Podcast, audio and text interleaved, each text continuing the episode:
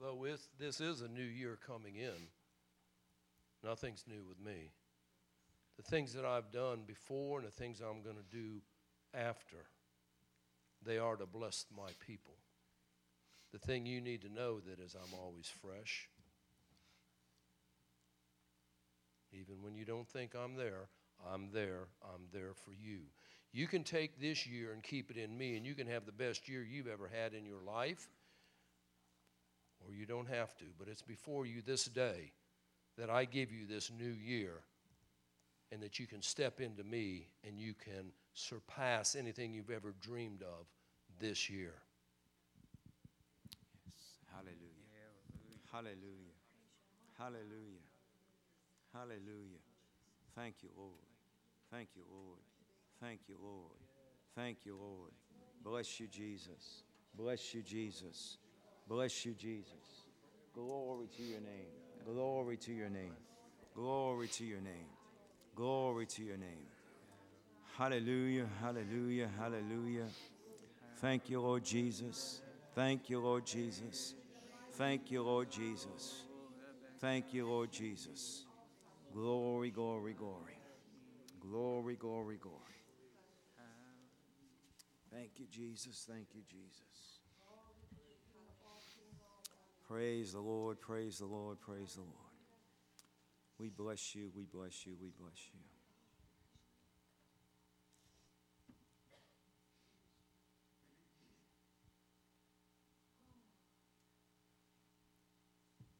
Hallelujah. Well, turn to someone and say, Get ready, get ready to step into a fresh new year in Jesus. Get ready to get ready to step into a fresh new year in Jesus.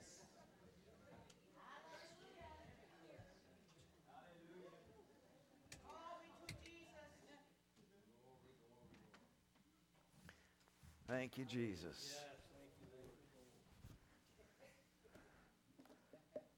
Hallelujah. uh, go ahead and be seated. Praise the Lord. Praise the Lord. Well, tomorrow, the calendar starts again to start another 12 months to fulfill what God has given to us to do. Amen. Amen. Hallelujah. Hallelujah. Hallelujah. Thank you, Lord Jesus. Thank you, Lord Jesus. You know what Terry always says, the two the two enemies are the clock and the calendar. They keep they keep moving along, they never stop for anybody.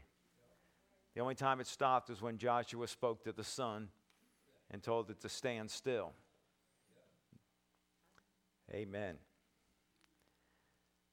God is a good God. Hallelujah. Hallelujah. Hallelujah.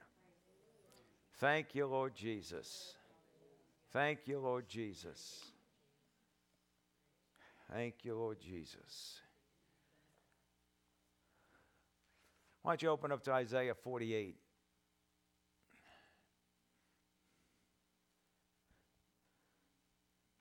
You know, there's a good word from the Lord that every day is fresh in Him. You know, you never read the Word of God like it's stale old bread. It's always fresh and alive every day. You know why? Because you don't know everything there is about that verse. You may be walking in some of it, but yet there's a whole lot more. And uh, there's so much to the height, the depth, the width, and the breadth of God. And every verse is living, it's full of life and ready to move us into a greater realm and a greater place in Him. Hallelujah. Hallelujah. But you know, for that to happen, it's like that song that we sing Turn your eyes upon Jesus, and the things of earth will grow strangely dim. Do the things of earth grow dim to you because of spending the time in the Word of God? Now, that doesn't mean you quit your job, mean you quit work. You know what I'm saying? But the things of earth just they're just not important. You know? And the only reason that we're here on the earth is to fulfill and do the things that God wants us to do. because that's what's most important. You were born for just such a day as this. Today, this time, this season upon the earth. It's not for us to look around and go, oh, things are so bad, things are so bad. You know who says that? People that are lost. Now, it doesn't matter if they're saved or not, they're lost. They're lost as a goose in the fog and don't know anything about the things of God. Because for the believer, these are great days. For worriers, these are great days. You got a lot to worry about if you like worrying. you know? but these are great days for the kingdom. Hallelujah. And the days get brighter and brighter.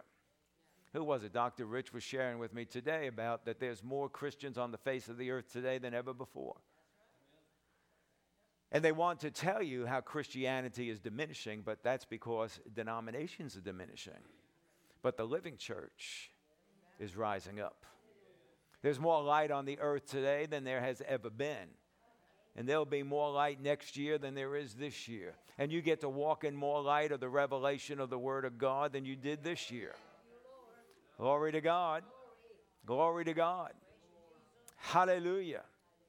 Hallelujah. Don't ever look at the word and think, oh, I know that, I know that, I know that. You know, sometimes I look at the word of God and I think in my head, well, what am I going to read? I mean, what haven't I read? And out of my heart was, a yo yo, just read it. 48. You know, sometimes I have to talk to myself like that. And those are the nicer things that I say to myself. but it gets my attention, and that's what counts. Isaiah 48, verse 3. Hallelujah. I declared the former things long ago. You know, long ago, the former things that have already passed, God declared these things a long, long time ago. And in fact, as we read in the book through the churches in the book of Revelation on Wednesday night, we found out that the very ending of the book, he declared it thousands of years ago from the garden. Isn't that right? And uh, he declares the ending from the beginning. And he declares it upon the face of the earth. That's what that verse means when he says, The worlds were created by the Word of God. That doesn't mean the cosmos world, it's the aions or the ages. The ages were created and formed by the Word of God. The Word of God, spoken through men on the earth, formed the ages. You want to form your life, start speaking the Word of God. Stop wishing and hoping for things to happen. Just say, oh, things are going to be great. You need to speak the Word of God, or the devil comes smack the nonsense out of you. You need to be speaking the Word of God because that's what forms the ages. That's what forms your life. You don't like the way your life is, you don't like the way things are going, start reforming it. If you do like the way your life is going, then form it even better. But you form it by the way, way, the way, the way God did. He declared the former things from long ago. That's how you form the ages. And they went forth from my mouth, and I proclaimed them. Suddenly I acted, and they came to pass. Glory to God. Hallelujah. You know, God is a God of suddenly. You know, God don't live in the realm of time. We do. But time was not designed to frustrate you. Time was designed to grow you. That's why you have time. You have time to grow. You have time to develop. You have time to produce endurance. You have time to get all those character traits in order. That's what time does.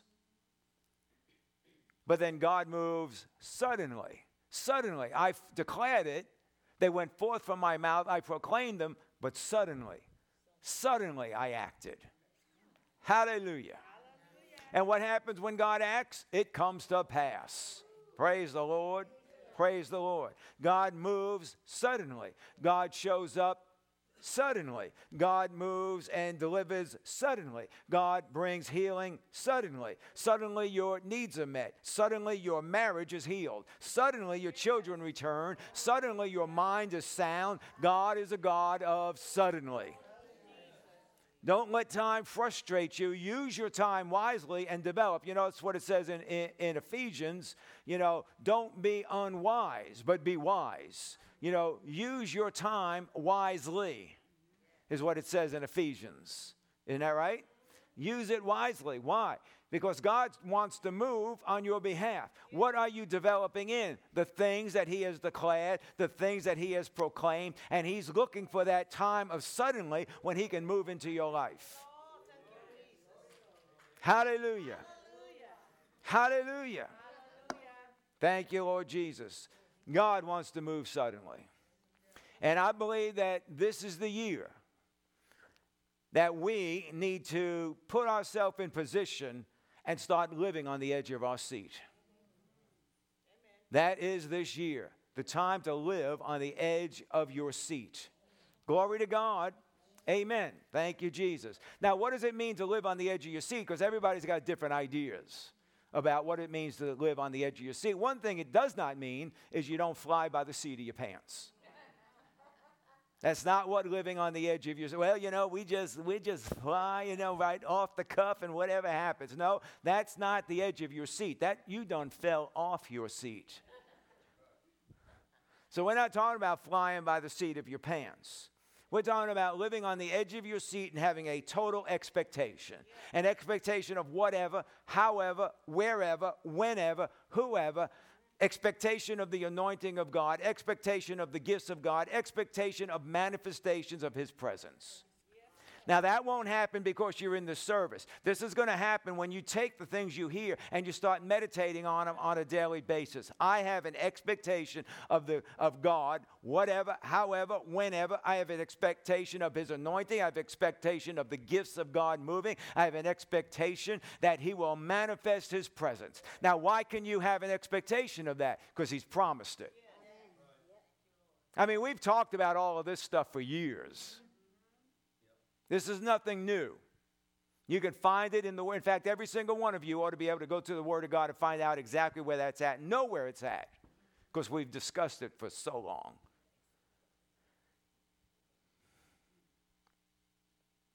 It's living on the edge of your seat. The expectation that you ought to have on God is within the plan of God. The expectation cannot be outside the plan of God, it's within the plan of God. God gave a plan to his disciples go ye. Simple, go ye. And in that plan was manifestations. In that plan was gifts of the Spirit. In that plan, the anointing of God moved. In that plan, God showed up. Why? Because they went ye. They did what he said. They were in the plan. Isn't that right? Living on the edge of your seat is being prepared to move and to act at the drop of a hat. Being prepared to move and act at the drop of a hat. That as soon as you get on the inside of you, you get that unction on the inside of you, you're ready to move. You're ready to act because you've been on the edge of your seat just waiting. Living on the edge of your seat is living in times of suddenly suddenly in obedience. See, when your obedience becomes suddenly, suddenly act, suddenly move, suddenly obey God, suddenly I give, suddenly I go, suddenly I trust, immediately. God starts acting immediately. Peter and John was coming up on the gate beautiful, and there was a man there that was lame, been there all the time. And Peter and John stopped before they got there and go, you feel something from God? Do you think God wants you to do something? Well, I don't know. What do you think? You think that's God? Well, you know, I don't know. You know, I mean, it could be, it could not be. And, you know, of course, by the time they get done discussing all that, the sun goes down, somebody's carried him away. No, no. They acted immediately. Suddenly they acted and suddenly God moved. Are you with me? Hallelujah. Being on the edge of your seat means to be excited. Now, you don't have to be hanging from the chandeliers. You know, I could be very excited on the inside, and, and on the inside, there's a shaking going on, and I could be very still on the outside. In fact, the time that I went to Ukraine, I was without luggage for four days. No luggage for four days. And uh, Pastor Datha, you remember Pastor Datha? She was over there at the time, and she said to me, Well, you handled that situation very well. I said, On the on the outside. I said, on the inside, I was kind of nervous. You know, we were getting ready to leave Kiev and go to another city, and I had no luggage yet. They already thought I was wearing a preacher's outfit. I wore the same clothes every day.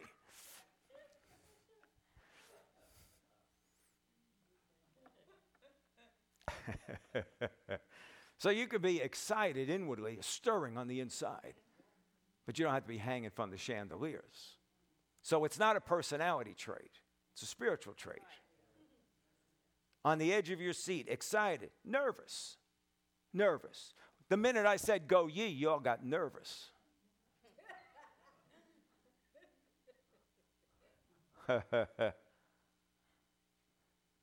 Sitting on the edge of one seat is being filled with suspense while you're waiting to find out what happens next. You could be in the middle of a situation and you're believing God for something, but you don't know how this is going to happen. You're, you're, you're in suspense. You're waiting to see what, what's God going to do here. What do most people do? Oh, I hope God moves. I hope God's move. Oh, I hope God does something. Oh, dear God, I hope you do something. See, and with that lack of faith, God ain't going to do nothing. That's not an expectation.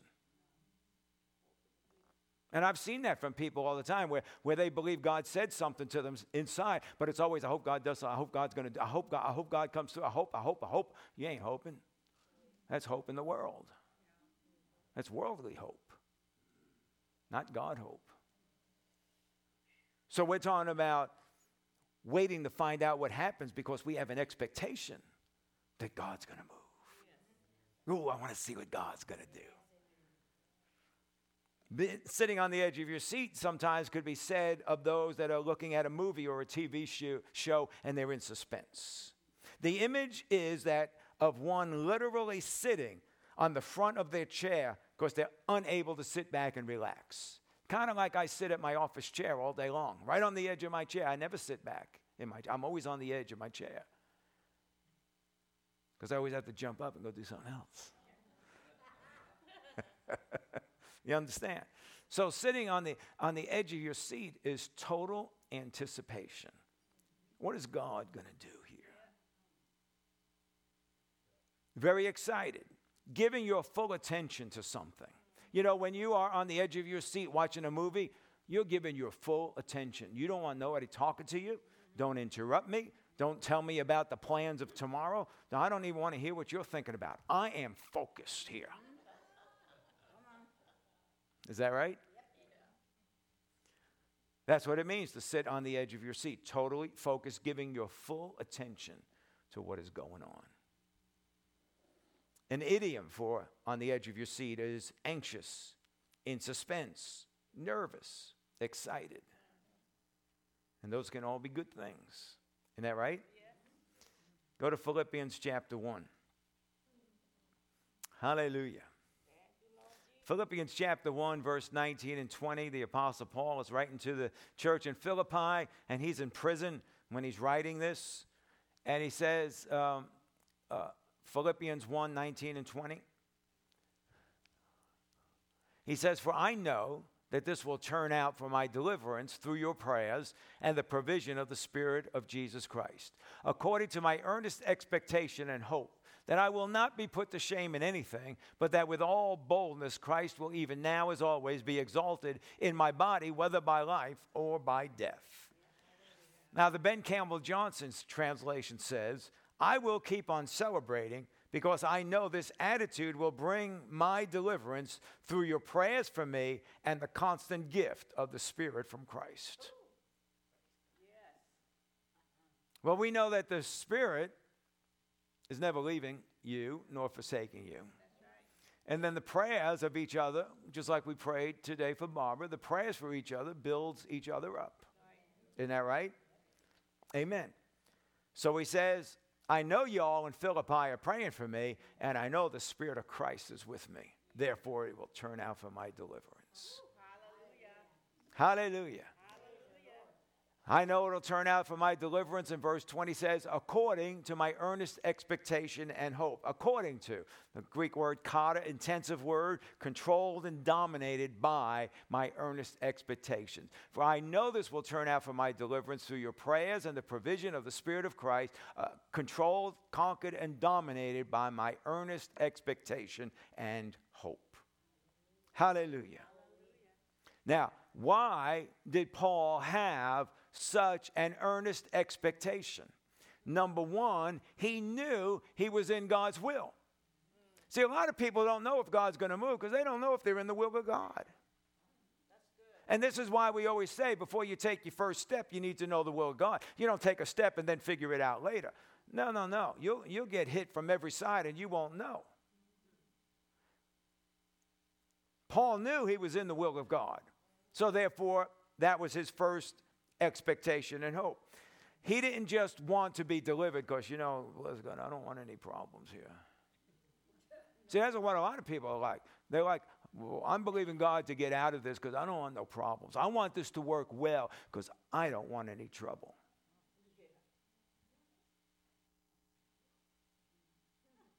Well, la di da.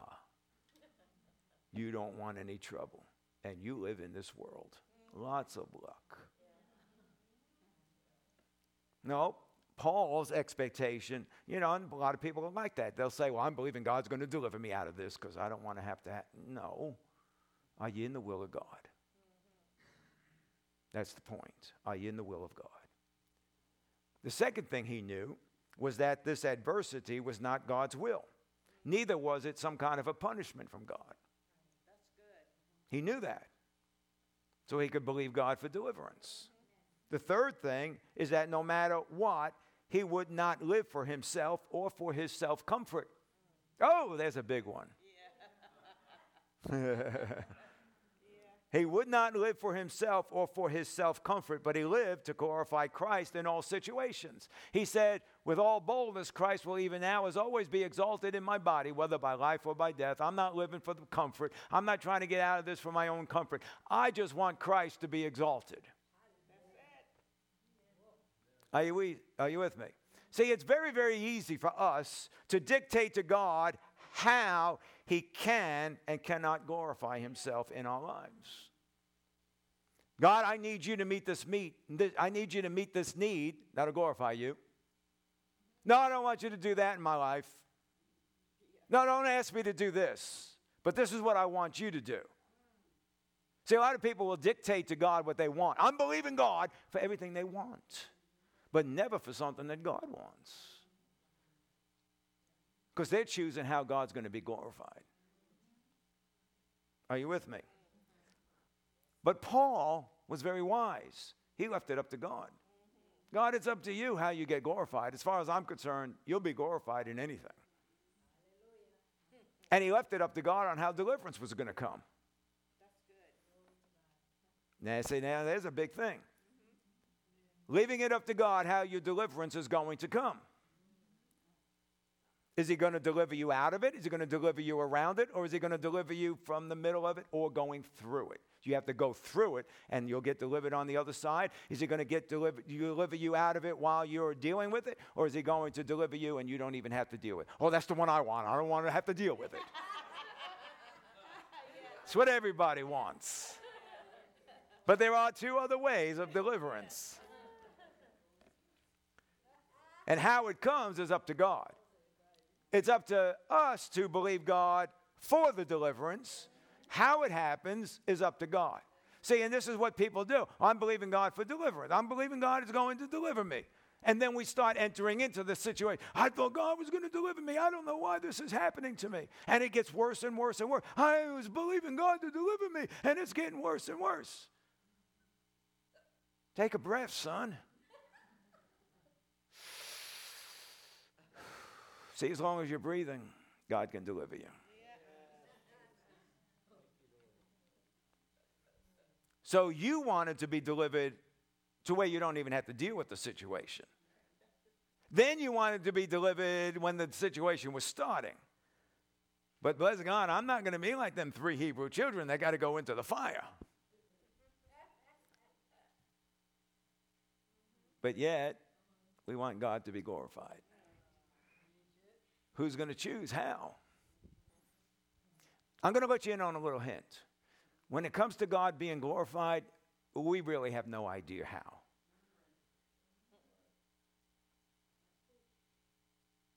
When you go home tonight, I want you to go in your bathroom and look in the mirror and see if you've noticed a glorified creature in that mirror. And if not, then the glory is up to God.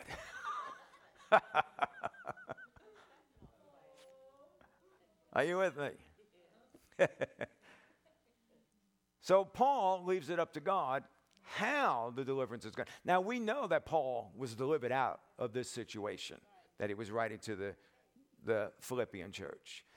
In fact, you know, and it wasn't until later when he said, when he was in the Roman prison, and he said, I have fought the good fight, I have run the race, I have finished my course, I'm ready to depart. When he said, I'm ready to depart, then he was ready.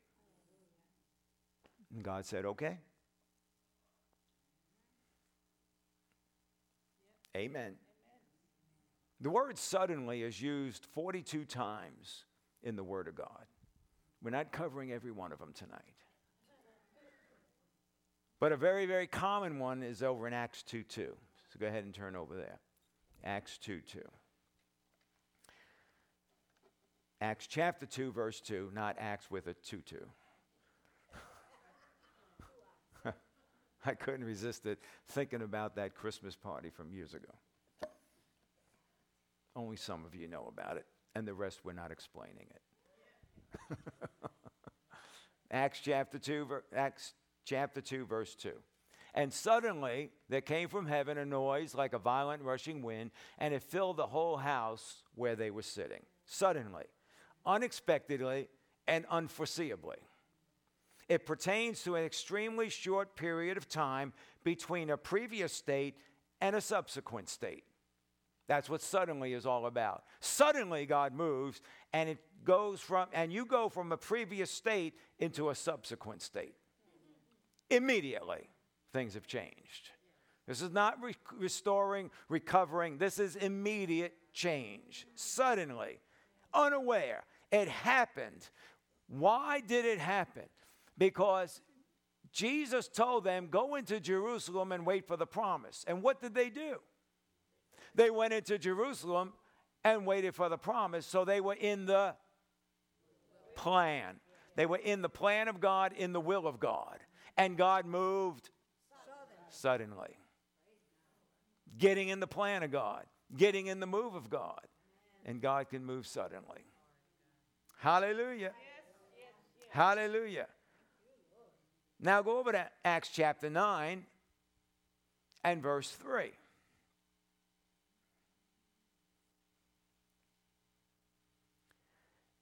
Talking about Saul. And he was traveling, as he was traveling, it happened that he was approaching Damascus, and suddenly a light from heaven flashed around him. Suddenly. Okay? So something has happened this is beyond Saul's wildest dreams. And you know, God can do things beyond your wildest dreams. Isn't that right? But again, it happened within the plan. You say, well, Saul was not walking in the plan. No, but Saul was a part of the plan. So this didn't happen so that Saul could go to Damascus and just kind of chill. Saul, you've been working real hard. You need to chill. So here's a little something that I'm going to move suddenly for you so you can chill out. No, this is to bring Saul into the plan. It's always about the plan. Always about the plan.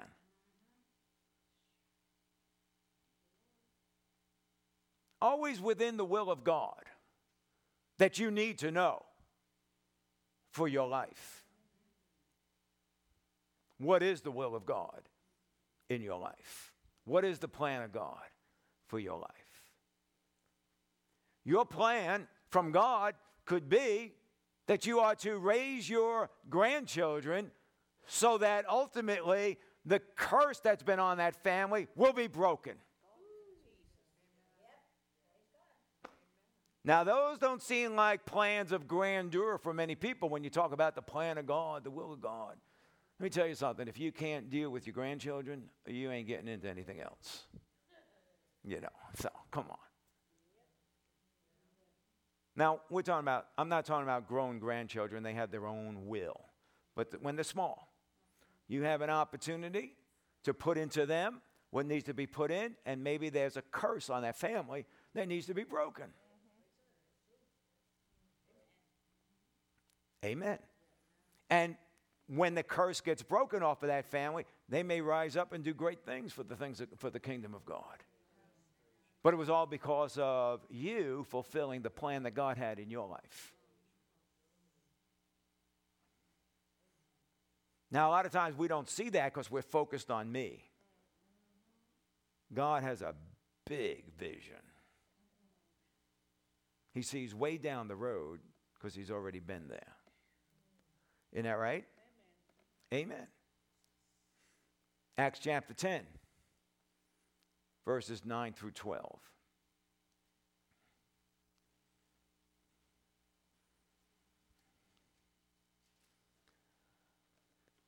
On the next day, as they were on their way and approaching the city, Peter went up on the housetop about the sixth hour to pray. And he, but he became hungry and was desiring to eat.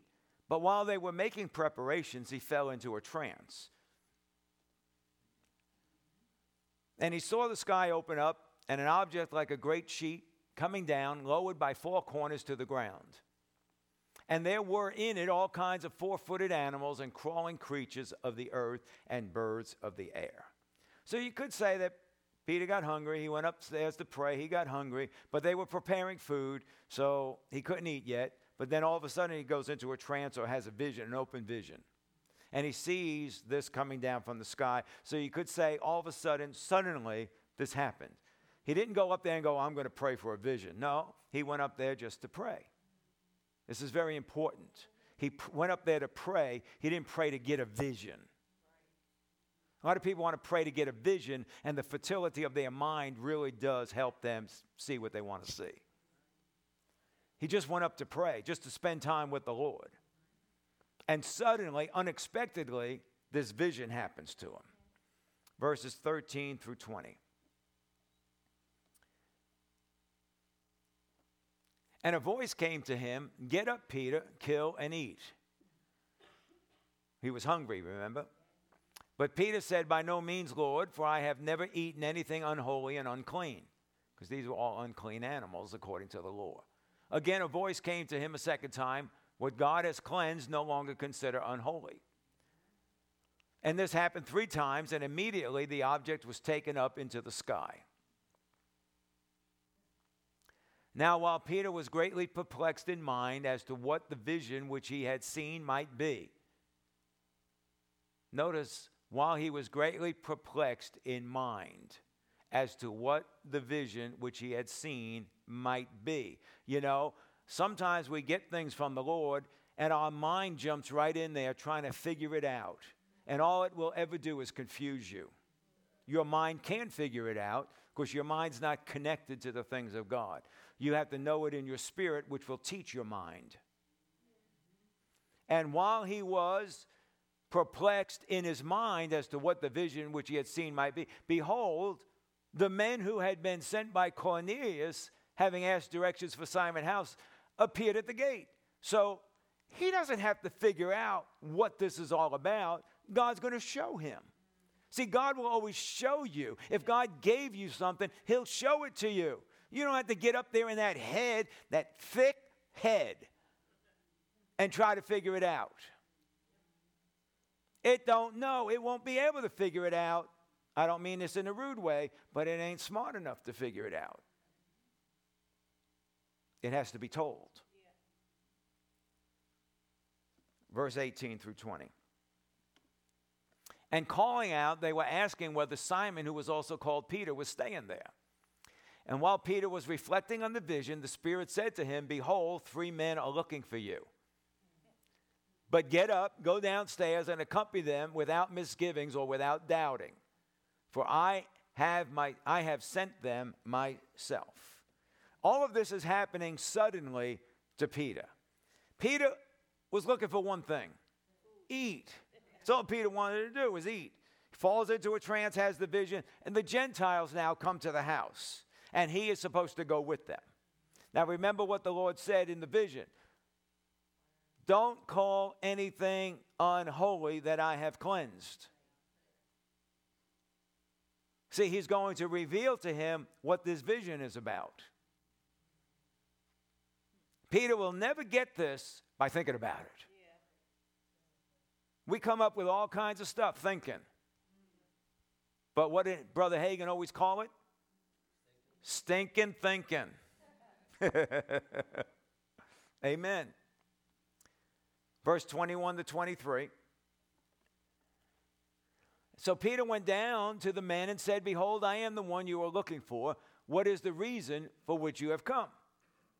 And they said, Cornelius, a centurion, a righteous and God fearing man, well spoken of by the entire nation of the Jews, was divinely directed by a holy angel to send for you to come to this house and hear a message from you. So he invited them in and gave them lodging, and on the next day he got up and went away with them, and some of the brethren from Joppa accompanied him. So, in a nutshell, Peter goes up to pray. He gets hungry. He gets a vision. He said, I will not eat anything unholy and unclean. And the Lord said, Do not call un- uh, unholy what I have cleansed. And then they people come from Cornelius' house. He goes to uh, with them the next day to Cornelius' house. Why? Why did this happen? Why did this suddenly take place with Peter? Peter had a suddenly because somebody else was praying.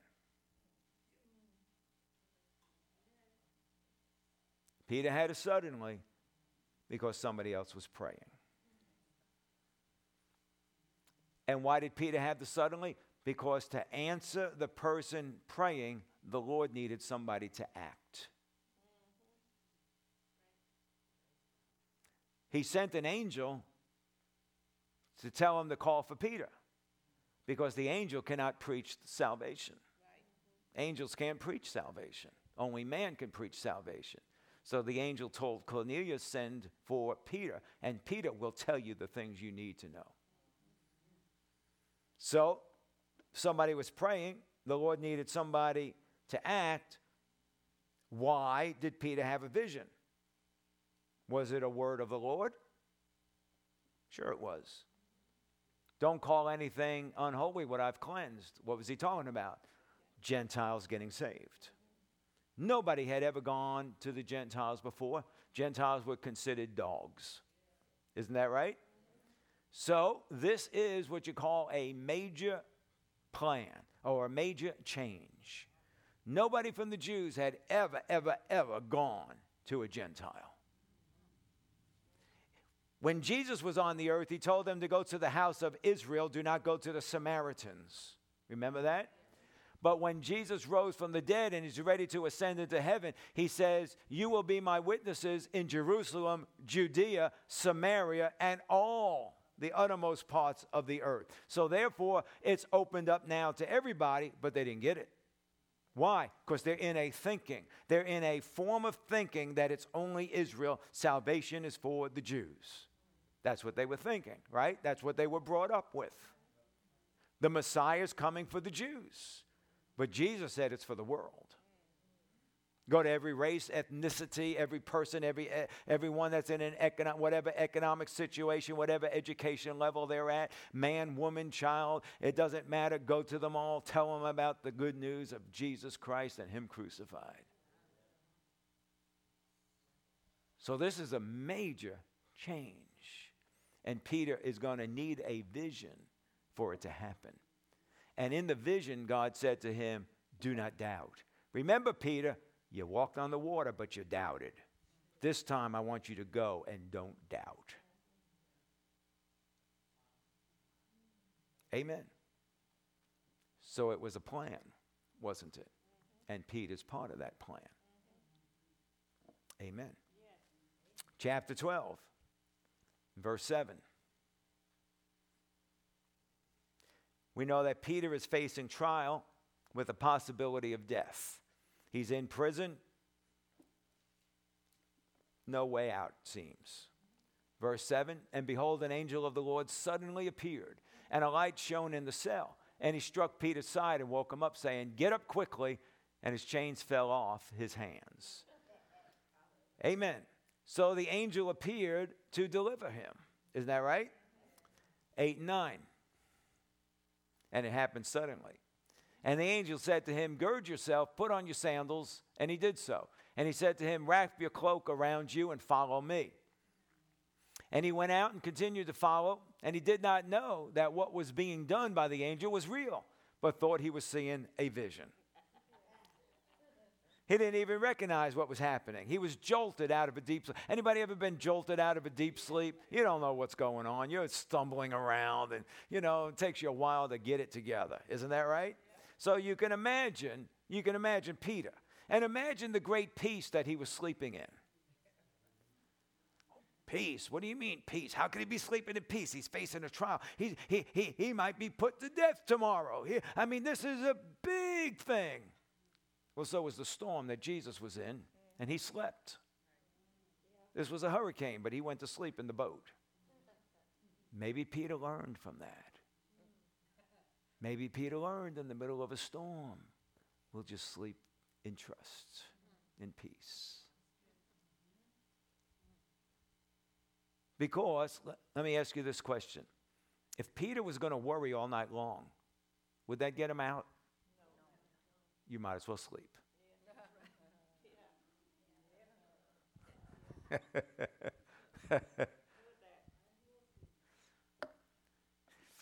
Amen. Why did this happen? The plan. What was Peter's plan in his life? Do you know? Go to the Jews. Peter's plan was to go to the Jews, wasn't it? He was sent to the Jews. Paul was sent to the Gentiles. Peter was sent to the Jews. Have the Jews already been converted? Have the Jew has, has all of Israel been preached to? So then Pete is not done with his plan, is he? He's not done. What have you been called to do? What have you been called to do? What is your purpose in life? What are our expectations within that plan?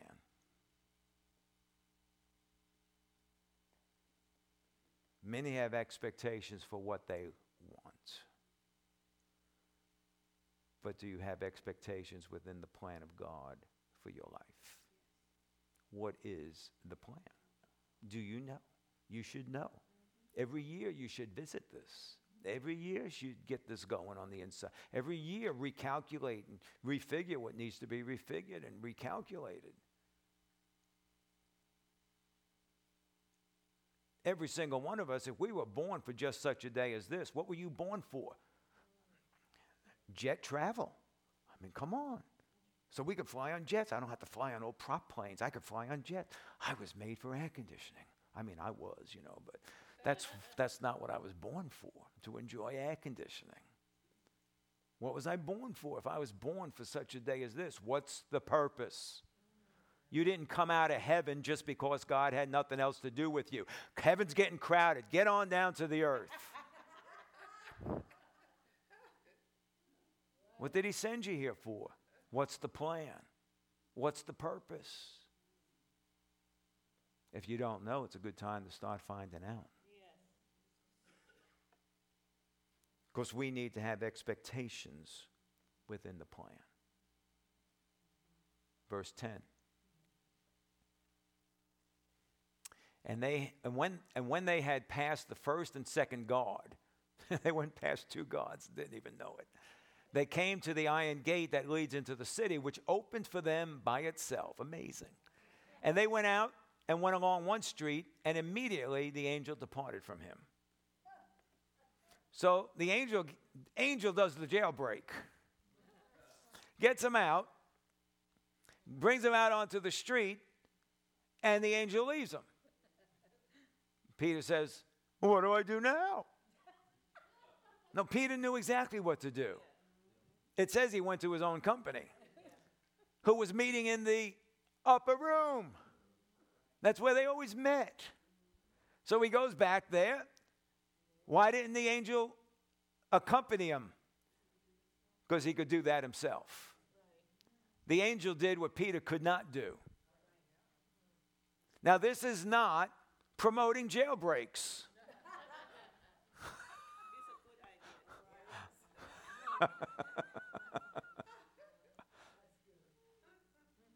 There's laws against that. The angel did what Peter could not do, and Peter was to do what Peter could do. Don't get those two things confused. Stop expecting God to do what you can do. Now, that doesn't mean you do what you do and you expect God to then make up for what you can't do. No, God is the one in the lead. He leads you in the things you can't do, and then He'll let you do the things that you can do. Don't get confused on who's up front, who leads and who follows. Amen. Chapter 16, verses 25 and 26. Now, here's Paul and Silas. They're in prison. Seems to be a famous place to be. About midnight, Paul and Silas were praying and singing hymns of praise to God, and the prisoners were listening to them. And suddenly there came a great earthquake, so that the foundations of the prison house were shaken, and immediately all the doors were opened and everyone's chains were unfastened. Well, who would have thought that was going to happen? I mean, they just got together. They're going to start singing, Kumbaya. You know, they're having a good time. They're going to worship the Lord together. Their hands are in stocks, you know, they're all wrapped up. They're in prison, in the inner prison, in fact. And who would ever imagine that this is going to happen? And their, their, their stocks are going to fall off, their prison doors are going to open up. I would say unexpected and unforeseen is a good example of this. Who would ever think this was going to happen? Was the whole city hit with an earthquake? No. No, only the jail was. Why? Because it's pinpoint deliverance. God does pinpoint deliverance. Amen. If God can bring deliverance by pinpointing his servant in prison, why do people think that he has to destroy a whole city with a catastrophe to judge a handful of sinners?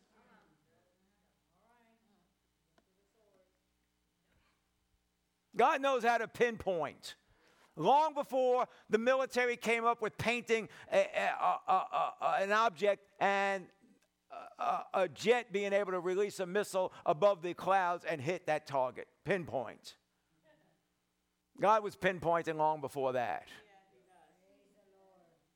God knows how to pinpoint. He knows exactly where you're at. Well, where's that? Well, He knows whether you're in the plan or not. That's what He knows. He doesn't care if you're in Punta Gorda, Port Charlotte, Alabama, California. Are you in the plan? That's what counts. Because his deliverance is pinpointed into his plan. Amen. Walking in his purpose. And you know, there's that, there's that verse in Proverbs that says that when you are the righteous and you obey God, that even your neighbors live in safety. Well, even the ones that were close to, right next to them, right there in the prison, they all got delivered. And they all got saved. right? Amen. Verse, uh, chapter 22, verses 6 and 7. 22, verses 6 and 7. So here's Paul. I think he's before Agrippa, and he's giving an account and it says, But it happened that as I was on my way approaching Damascus about noontime, a very bright light suddenly, now this is noontime. Noontime is the brightest time of the sun. But he says it's noontime, but a very bright light suddenly flashed from heaven all around me. This is brighter than the sun. And I fell to the ground, and I heard a voice saying to me, Saul, Saul, why are you persecuting me? So Paul's recounting the, the, the, the, the, whole episode to Agrippa, I believe it was Agrippa, and he even knew this was a suddenly that happened to me. I was not expecting this. This was unforeseen. I had a plan, but then God had a plan. And I was part of God's plan. Right? So he's recounting the event and he declared it was a suddenly event. So even, even Paul knew this was a suddenly. Amen. Amen. Amen. You know, that's what happened when I got saved. It was a suddenly event. You know, I was just going my way, doing my thing. You know, and then all of a sudden, God brings somebody from, he lived in Immokalee, and he brings them to Port Charlotte to work in a shop right next to me in the stall right next to me in the repair shop. And you know the account, I've told you this. And the service manager said, Did you meet the new guy yet? I said, No, I've been busy, I haven't had time. He said, Well, he seems like a nice guy. He's a minister, you know. Oh, oh. So if you could see, steam would have come out of my ears. And it's like, he better not say a word to me. I don't want to hear nothing he's got to say. I know there's a God, and that's good enough. Good enough for who? so yeah, you know. So that was the deal, you know. And I did not want to hear anything that he had to say. And then after about a week or so, I finally said hello to him. Like I was doing him a favor. And he told me later on, he says, You know, I didn't really want to witness to you. I knew the Lord wanted me to witness to you, but I didn't want to. I figured you're going to punch me in the face. you know. So, so you know, and then we were just going along, and of course, things in life were getting worse and worse and worse, and you get to that point with D-Day, decision day, and it's all of a sudden, everything just opened up. It's like, oh, wow. On the other side of decision, you had to make the decision first, and then everything opens up. Everybody wants it to open up, and then you make a decision. Well, there's no decision then. You know, that's like uh, you say to somebody, Come to work for me today and I'll give you $100. Okay, well, give me the $100 and I'll come to work for you. No, don't work that way. You got to say, okay, I'll come to work first and do the work and then get the $100. So the results is always on the other side of the decision. On this side of the decision, you can't see. But once you make that decision, dear God, oh, I see. Amen. Are you with me?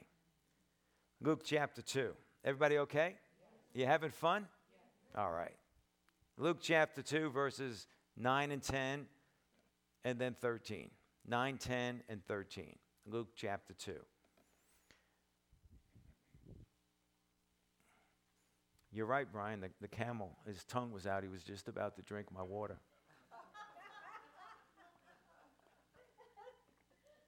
Good thing I got back there in time.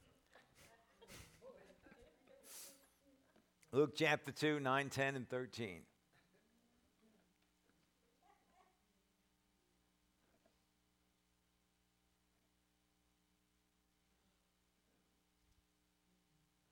Okay, that's Luke chapter 2, verses 9, 10, and 13. It says, And an angel of the Lord suddenly stood before them. Remember, this is the field, the shepherds, and they were in Shepherd's Field on the night that Christ was born. Suddenly stood before them, and the glory of the Lord shone around them, and they were terribly frightened. But the angel said to them, Do not be afraid, for behold, I bring you good news of great joy, which will be for all of the people. And verse 13 says, And suddenly there appeared with the angel a multitude of the heavenly host, praising God and saying, and what they said within moments, these guys had two suddenlies. I mean, they're out there taking care of the sheep like they normally do, watching over the sheep. These were the sheep that was going to be used in temple sacrifices, the spotless lambs. You had to really take care of them, protect them. And then suddenly, all of a sudden, the glory of the Lord shines all around them, and an angel shows up.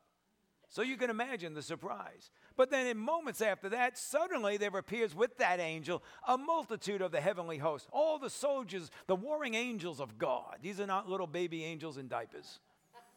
This is the heavenly host. And they all come and they're praising God and saying the things about God.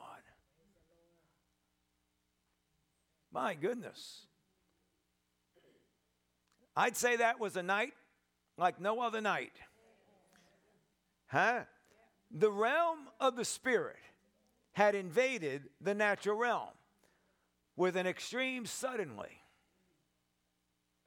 Glory to God. What is a suddenly? The spirit realm invades the natural realm. That's what the suddenly is. It moves you out of a position you were in into a subsequent position immediately. Changed. Amen. Luke 24, verses 2 to 6. Giving you a Bible workout tonight. Everybody needs to exercise their biblical muscles, you know. Luke 24, verses 2 to 6. It says, And they found the stone rolled away from the tomb. You know when that was. But when they entered, they did not find the body of the Lord Jesus. And while they were perplexed about this, behold, two men suddenly stood near them in dazzling clothing. These were some flashy dudes. And, while, and it says, And as the women were terrified and bowed their va- faces to the ground, the men said to them, Why do you seek the living one among the dead? He is not here, but he has risen. Hallelujah. So here they went to the tomb for a memorial service. But suddenly, in a moment of time, things are not as they were. The ordinary course of life was interrupted by a suddenly. They moved out from a previous state to a subsequent state. Amen. Hallelujah. Glory to God. Amen. Mark chapter 13. Mark chapter 13, verses 35 through 37. Mark 13, 35 through 37. It says, Therefore, be on the alert, for you do not know when the master of the house is coming, whether in the evening, at midnight, or when the rooster crows, or in the morning. In, the, in case he should come suddenly and find you asleep. What I say to you, I say to all, be on the alert. Why? Because he is going to interrupt our ordinary course of living. We're going to be about our everyday business, doing the things we do, and suddenly the Lord will show up. Amen. So the idea here is that his disciples were to be at work and not caught napping. His disciples are to be involved in his plan in his will and not caught sleeping. The Christian is always on duty. Not just the pastor. The Christian is always on duty. The return of Jesus is certainly going to be a suddenly. And the Bible says, Blessed is the servant who is found doing what the master left him to do when he returns, which is in Luke 12, 42 and 43. Blessed is the servant who is found doing what the master left him to do when he returned. In other words, blessed is the servant who is found doing the will of God and walking in the plan of God when he returns. This is why it says, when Jesus returns, will he find faith? Oh, God, I'm believing for my needs to be met. Oh, God, I'm believing for this to be done. Oh, God, I'm believing for this. No, faith is walking in his plan and walking in his will and doing what he's left you to do as you live by faith. That's what it's all about. Thank you for your enthusiasm. Hallelujah. First Thessalonians chapter 5 verses 3 to 6. You notice we're getting towards the end of the Bible. First Thessalonians 5 verses 3 to 6. It says, While they were saying peace and safety, then destruction will come upon them suddenly, like labor pains upon a woman with child, and they will not escape. But you, brethren, are not in darkness, that the day would overtake you like a thief. For you are all sons of the light and sons of the day. We are not of the night, nor are we of the darkness. So then, let us not sleep as others do, but let us be alert and sober. Now, I want you to do this with me while you're sitting there. Close your eyes. What do you see? You, you what is it? Say it again. Dark. That's what you see. Dark. Open your eyes, and there is the light.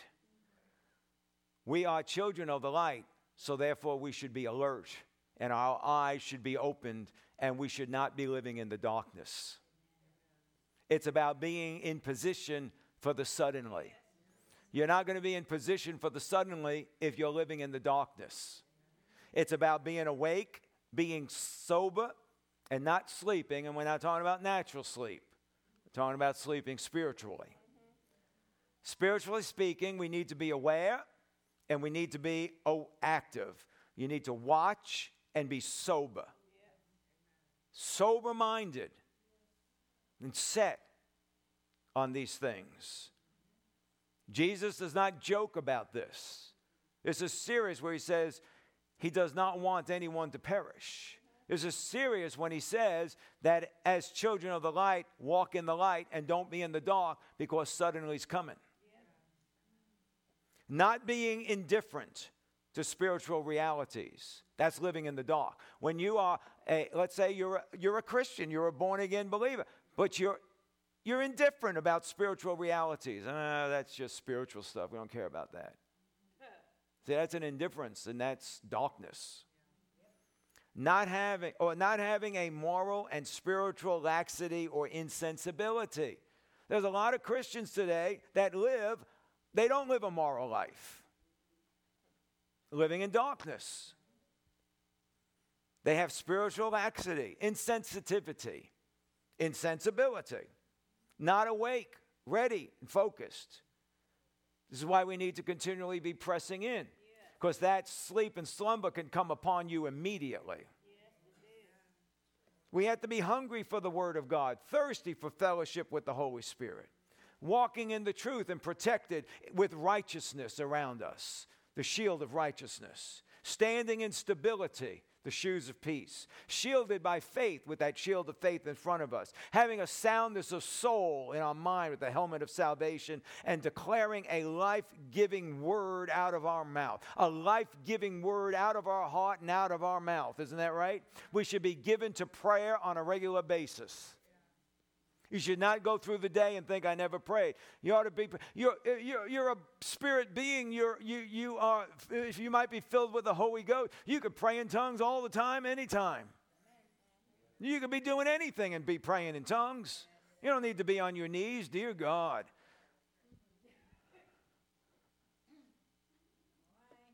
It's a spiritual position, not a physical position. Amen. And we need to be hungry for these things. Revelation chapter 1. I told you we're getting to the end of the book. Revelation chapter 1, verse 10.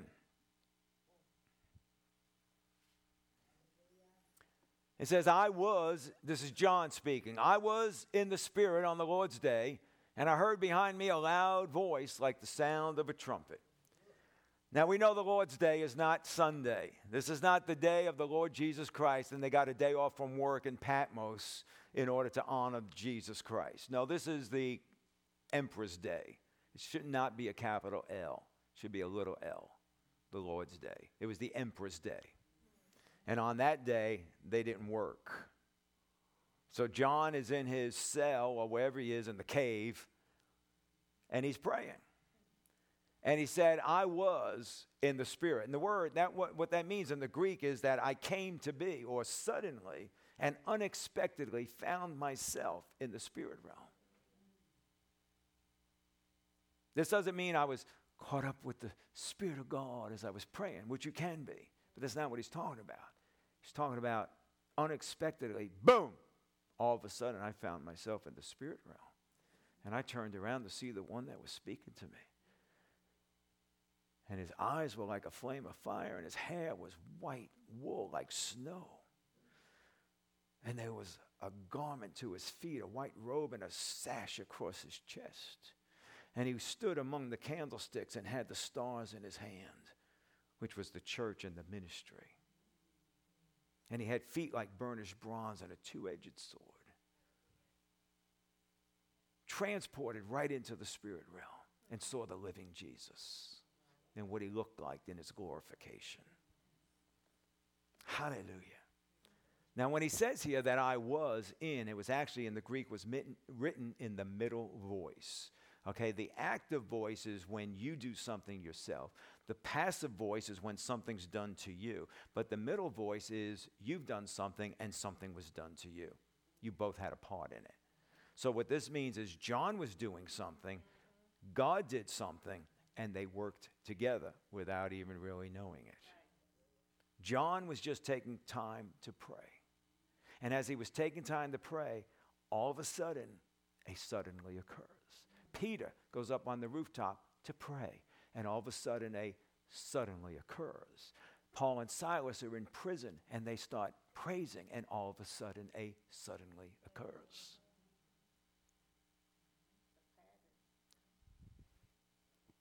Close your eyes. It's not where suddenly happens. Suddenly will never happen there. Are you with me?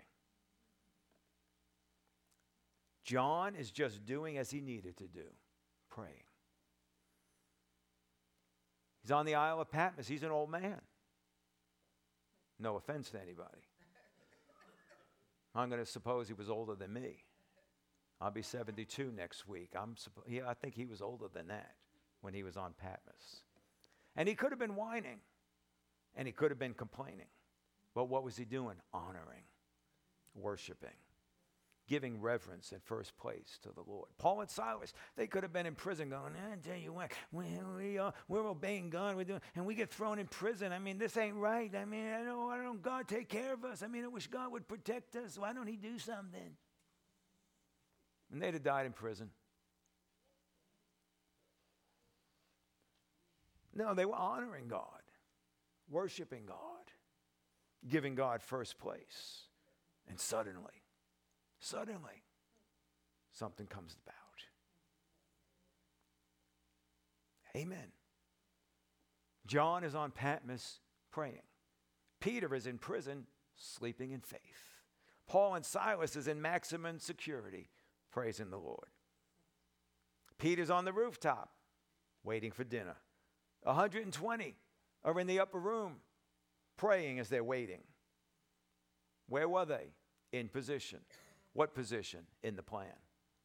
In the plan, in position. So that God could move in his plan and they not miss it.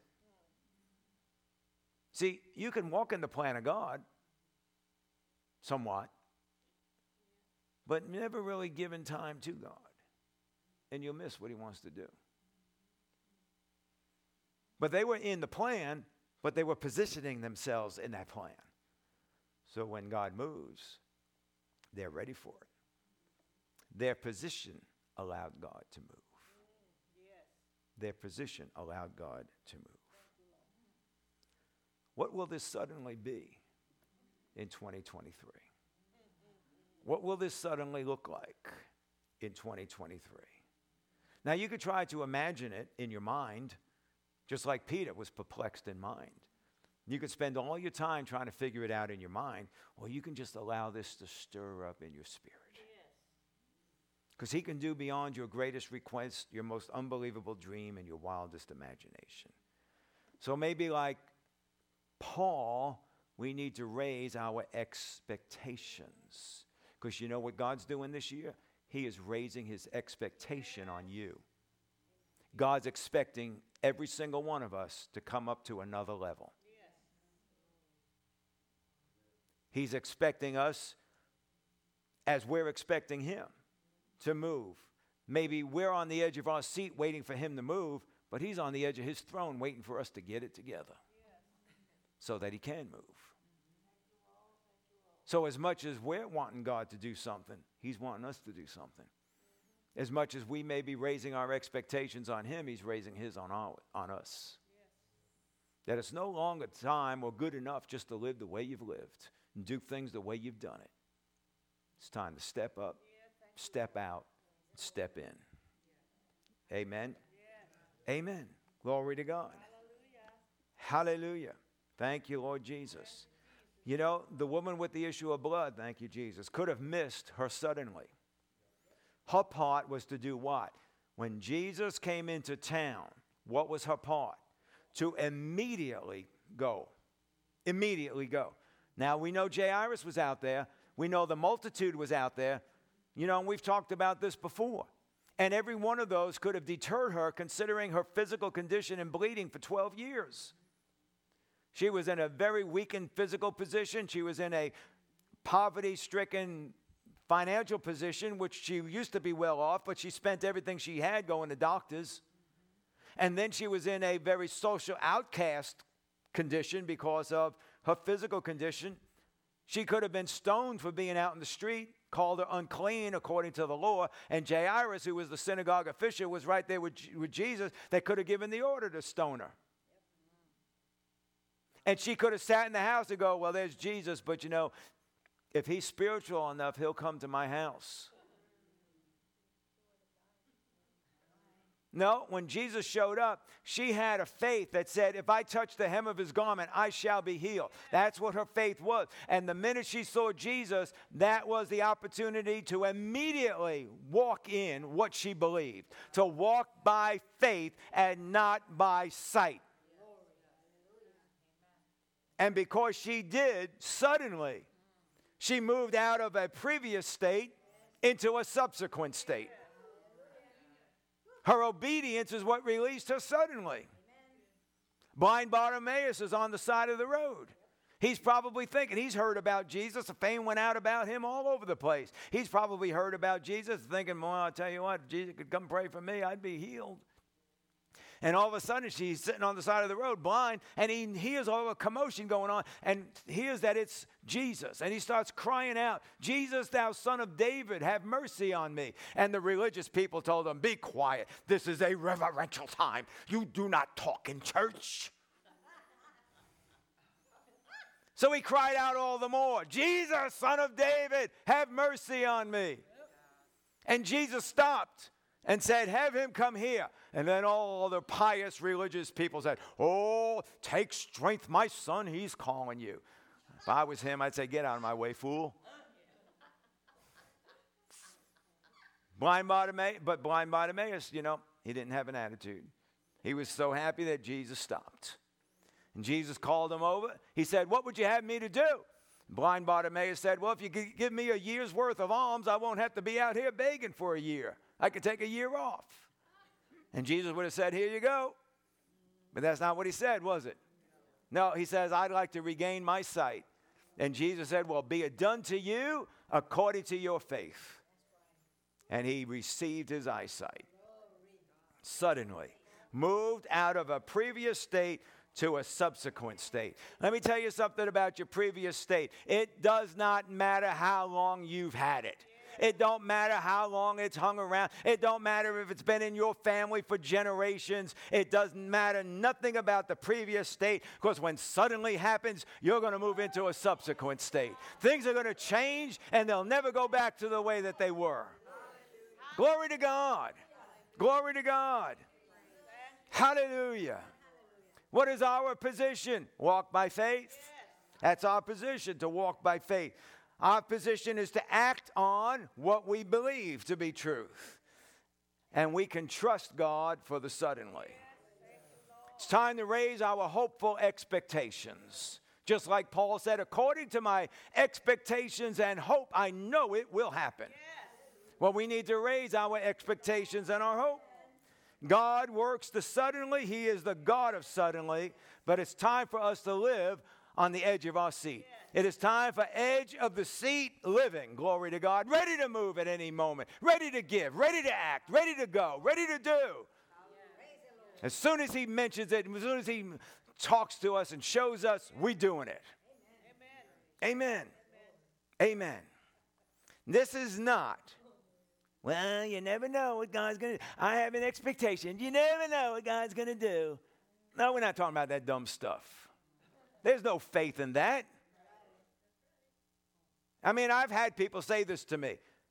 This one person in particular says to me, Well, I'm going to go look at this, this house that I'm thinking about. I'd like to go. I have absolutely no money to buy this house, but I'm going to go look at it because you never know what God can do. Fool. That's foolishness. You know, because what? There's faith, foolishness, and presumption. There was no faith in that. How does faith come? We're going back to teaching on faith. Why? Because I want you to move out of your previous state into a subsequent state. Amen. It's not you never know what he's going to do. Well, you just don't know what God's will is. Do you know his word? Well, he does according to his word. You can always know what God's will is because his will is his word. There's no such thing as we don't know what God's will is. If you don't know what God's will is, you don't read his word. It's really that simple. Amen. We know what his word says. We know that he does what his word says. How will he do it? It's up to him. Why? Because the seed is sown in the ground, and the farmer goes to sleep by day and gets up and goes by night and gets up by day, and the seed grows. How? He don't know. All he knows is when the harvest comes, I put in the sickle and I reap. Because the how is up to God. The how is up to God. The suddenly is the how, and that's up to God. But we're on the edge of our seat because we know what the Word says. We have faith in the Word of God, and we know that God will bring about what God said. I know this will turn out for my deliverance according to my earnest expectation and hope. I know that God is more than enough and supplies all my needs because I give and I receive. I know that God will heal me because Jesus has already shed his blood and bore my sicknesses and my diseases, and healing belongs to me. He's provided it all. I know. Well, how's it going to happen? Don't matter. Matters not. I am in position for suddenly. Glory to God. Amen. Amen. Amen. Amen. Hallelujah. Hallelujah. Hallelujah. Time to get on the edge of your seat. Get on the edge of your seat. Get on the edge of your seat. Amen. Amen. Hallelujah. This is how we sit from now on. This is how I listen to the word from now on. This is how I spend my time before the Lord from now on. I'm on the edge of my seat. I'm ready. I'm ready. I'm ready. How about you? Are you ready? See, you're moving. Some of you are moving. You're getting it. You're moving on to the edge of your seat. Some of you is just still laid back. You ain't moving for nothing. They're getting, some of you are getting on the edge of your seat. You're getting ready. Now, listen, sitting on the edge of your seat physically means nothing. But if that's what you need to do as a point of contact to remind you, get on the edge of your seat, then do it. You got to do what you got to do as a point of contact to, to, re, to remind you that I have to live on the edge of my seat. I have to listen on the edge of my seat. I need to pray on the edge of my seat. I need to get into fellowship with the Holy Ghost on the edge of my seat.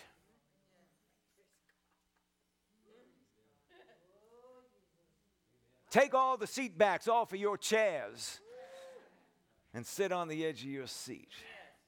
God wants to do some things. Hallelujah. Hallelujah.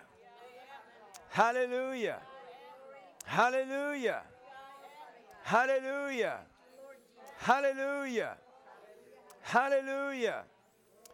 Hallelujah. Glory to God. Glory to God. Glory to God. Glory to God. Ha ha.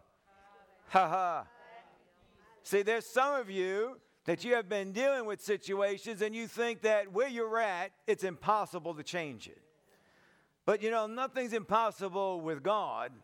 And there is nothing that is possible that is impossible from them that believe God. With God, all things are possible, and all things are possible to him who believes. So the more you hear the word, the more your thinking changes, the more your believing is going to change. If you allow your believing to change, your thinking will change, and what you have will change. And this can be your year for things to be totally different by this time next year. You do not have to remain where you're at today. There is no such thing as impossible in the kingdom of God. Hallelujah. Hallelujah. Hallelujah. Hallelujah. Hallelujah. You might be listening on live stream or listening on podcast tonight. And you might think, well, there's things going on in my life, and I just don't know how this is going to change. God is a God of change. God is a God that can make things new, change things. It does not matter how long that previous state has been in your life or in your family, there's a subsequent state that God has planned for you. And all we're going to do is get in position so that He can move with His suddenly on our behalf. Amen. Amen, amen, amen, amen. Glory to God, glory to God, glory to God, glory to God. Hallelujah, hallelujah, hallelujah. Thank you, Lord Jesus. Thank you, Lord. Jesus. somebody stop me because I could just keep going on this all night long. Stop. Okay, I got the word.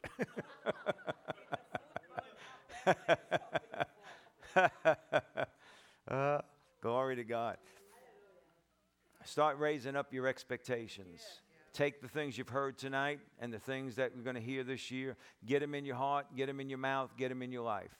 Get them in your heart, get them in your mouth, get them in your life. Get them in your heart, get them in your mouth, get them in your life. That means you got to focus, you got to pay attention, give yourself to it and it's going to change your life. From today to December 31st of 2023 goes by boom, just like that. Don't think that's a long time. Before you know it, it will be here. You've got a calendar of 12 months. Start giving yourself to these things and watch what the Lord will do in your life. Amen. Amen. Amen. Glory to God, glory to God, glory to God, glory to God. We bless you, Lord. We honor you. We glorify you. Give you all the praise and the glory, Lord, because there is none like you. Thank you, Lord, that you are the God of suddenly, that you are the God that changes our lives from a previous state to a subsequent state. Thank you, Lord. Immediately, it will change because we decide today, immediately, I will obey you. Say that with me. Lord God, from this day on, I decree that immediately I will obey you. Immediately I will act. Immediately I will give. Immediately I will go. Whatever it is, whatever you say, however you lead me, immediately I will give myself to that which I hear through your word and in my spirit. In Jesus' name, I decree it, I declare it, and it will be so. I give myself to that. In Jesus' name. Amen. Amen, amen, amen. Hallelujah. Hallelujah, hallelujah. Oh, Father, we just thank you so much for your word tonight. We thank you, Lord, for what you, you have moved on the inside of us, that you've stirred us up, that you have brought understanding, revelation, impartation to us, that our heart stirs with an expectation of living on the edge of our seat. Oh, Father, we thank you.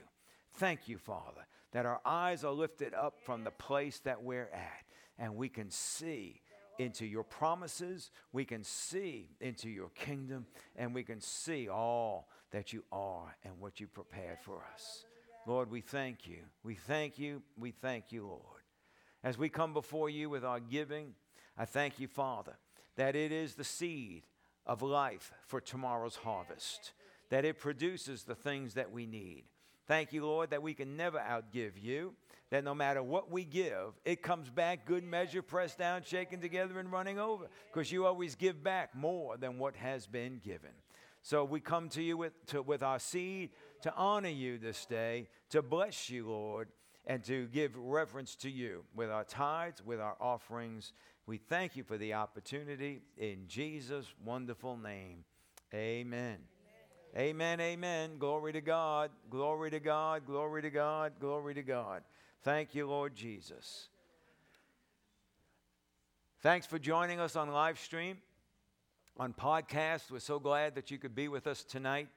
And uh, I do pray that the Word of God has touched you right where you're at and that your expectations have been raised up for 2023.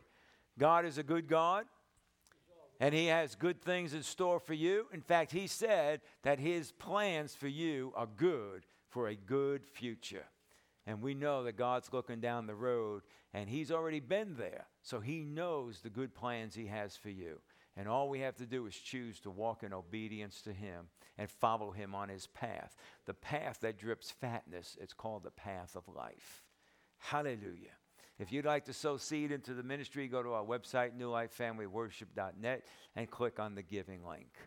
And if there's anything that we can ever pray with you about, it's an honor and privilege for us to pray with you and believe God for your needs to be met. Please contact us, let us know, email us. Uh, contact information is on the website. And we thank you in advance for the seed that you sow and for the opportunity to pray with you. 2023 is coming. It's going to be a great year starting tomorrow, starts the click of the calendar. Let's use it wisely and let's step into more and more of what God has for us. Amen.